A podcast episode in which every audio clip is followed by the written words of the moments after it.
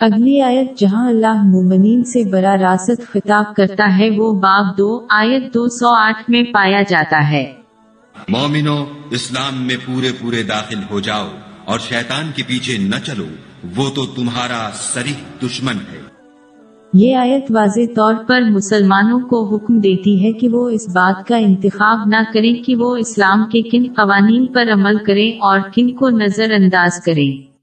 یہ ماضی کی قوموں کی عادت تھی اور ان کے ساتھ جو کچھ ہوا اس سے تمام مسلمان واقف ہیں۔ اسی طرح اگر مسلمان اللہ کے حکموں میں سے کس کو ماننے کا انتخاب کریں تو ان سے بھی اللہ کی رحمت ختم ہو جائے گی جو انتشار کا باعث بنے گی۔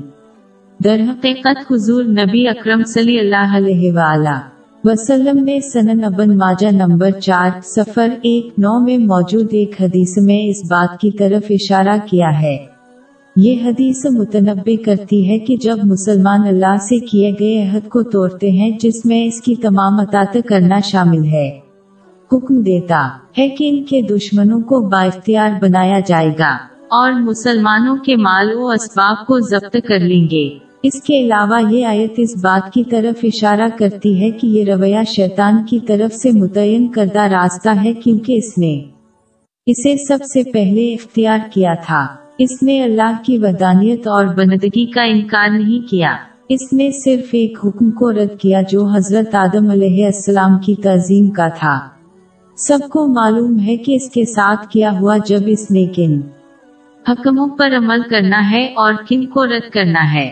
جو اس طریقے پر عمل کرتا ہے وہ در حقیقت صرف اپنی خواہشات کی عبادت اور اطاعت کرتا ہے، نہ کہ اللہ کی، جیسا کہ وہ اپنی خواہشات کے مطابق عمل کرتے ہیں۔ باب پینتالیس آیت تیئیس بھلا تم نے اس شخص کو دیکھا جس نے اپنی خواہش کو معبود بنا رکھا ہے۔ مزید برآں اسی طرح کسی کو یہ انتخاب نہیں کرنا چاہیے کہ کن واجبات پر عمل کرنا ہے اور نہ ہی یہ چننا چاہیے کہ حضرت محمد صلی اللہ علیہ وسلم کی کن روایات پر عمل کیا جائے۔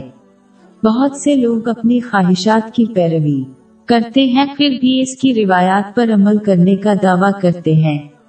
ظاہر ہے کہ وہ صرف اپنی خواہشات کی پیروی کر رہے ہیں کیونکہ وہ نہ صرف اس بات کا انتخاب کرتے ہیں کہ کن روایات پر عمل کیا جائے، بلکہ وہ اپنی روایات کے سلسلے میں حضرت محمد صلی اللہ علیہ وسلم کی جو ترجیحات مرتب کرتے ہیں، اسے بھی ترتیب دیتے ہیں۔ مثال کے طور پر، گھر کے کاموں میں مدد کرنا ایک نیک عمل ہے اور حضور نبی اکرم صلی اللہ علیہ وآلہ وسلم کی روایت ہے، لیکن اس سے زیادہ اہم روایات مسلح مسجد میں باجماعت نماز ادا کرنا ضروری نہیں ہے۔ صحیح بخاری میں موجود ایک حدیث نمبر چھ، سات چھ اس پر دلالت کرتی ہے۔ جو اپنی روایات کو ترجیح دیتا ہے یا ترتیب دیتا ہے، وہ حضرت محمد صلی اللہ علیہ وسلم کی پیروی نہیں کر رہا ہے، وہ صرف اپنی خواہشات کی پیروی کر رہا ہے۔ زیر بحث مرکزی آیت مسلمانوں کو یہ بھی سکھاتی ہے کہ اسلام کے کسی بھی پہلو پر کبھی سمجھوتا نہ کریں۔ اس کے بجائے اسلام کی تعلیمات پر ثابت قدم رہنا چاہیے، خواہش سے مختصر مدت میں ان کی زندگی مشکل ہی کیوں نہ ہو۔ یہ یاد رکھنا ضروری ہے کہ دونوں جہانوں میں آخری کامیابی اسی کو ملے گی جو اللہ کی اطاعت پر ثابت قدم رہے۔ اس میں اس کے احکام کو پورا کرنا شامل ہے۔ اس کی ممانتوں سے اجتناب اور صبر کے ساتھ تقدیر کا مقابلہ کریں۔ کوئی بھی دنیاوی کامیابی اپنے عقیدے پر سمجھوتا کر کے حاصل کرتی ہے، جیسے کام کی جگہ پر ترقی۔ قلیل مدتی ہوگی۔ اور یہ ان کے لیے لانت بن جائے گا۔ اس کے علاوہ، زیر بحث مرکزی آیت مسلمانوں کو یاد دلاتی ہے کہ وہ چھوٹی چھوٹی چیزوں جیسے کہ چھوٹے گناہوں کو نظر انداز نہ کریں۔ جس طرح پہاڑ چھوٹے پتھروں سے بنے ہیں، اسلام کے احکام کو نظر انداز کر کے چھوٹے دکھائی دینے سے دونوں جہانوں میں ایک پہاڑ کے حجم کے برابر مشکلات پیدا ہو سکتی ہیں۔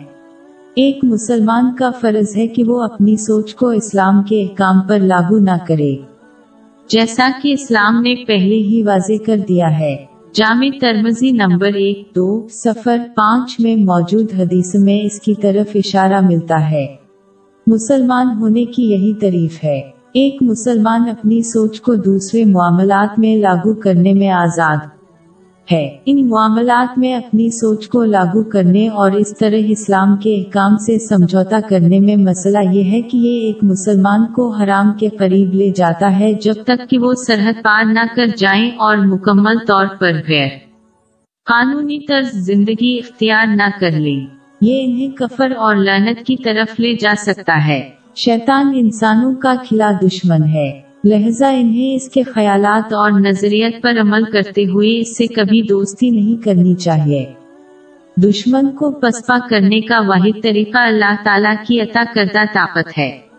یہ طاقت صرف ان لوگوں کو ملے گی جو اللہ تعالیٰ کی اطاعت کرتے ہیں۔ جیسا کہ مرکزی آیت سے اشارہ کیا گیا ہے کہ یہ طاقت ان لوگوں کو نہیں دی جائے گی جو یہ چنتے ہیں کہ کب اللہ تعالیٰ کی اطاعت کرنی ہے یا کب اس کے کام کو نظر انداز کرنا ہے۔ آخر میں مرکزی آیت اس بات کی طرف بھی اشارہ کرتی ہے کہ جو لوگ پیروی کرنے کے احکامات کو چنتے ہیں وہ کبھی بھی سچے مومن نہیں ہوں گے جیسا کہ دونوں نے پہلے سے ہی کہا ہے۔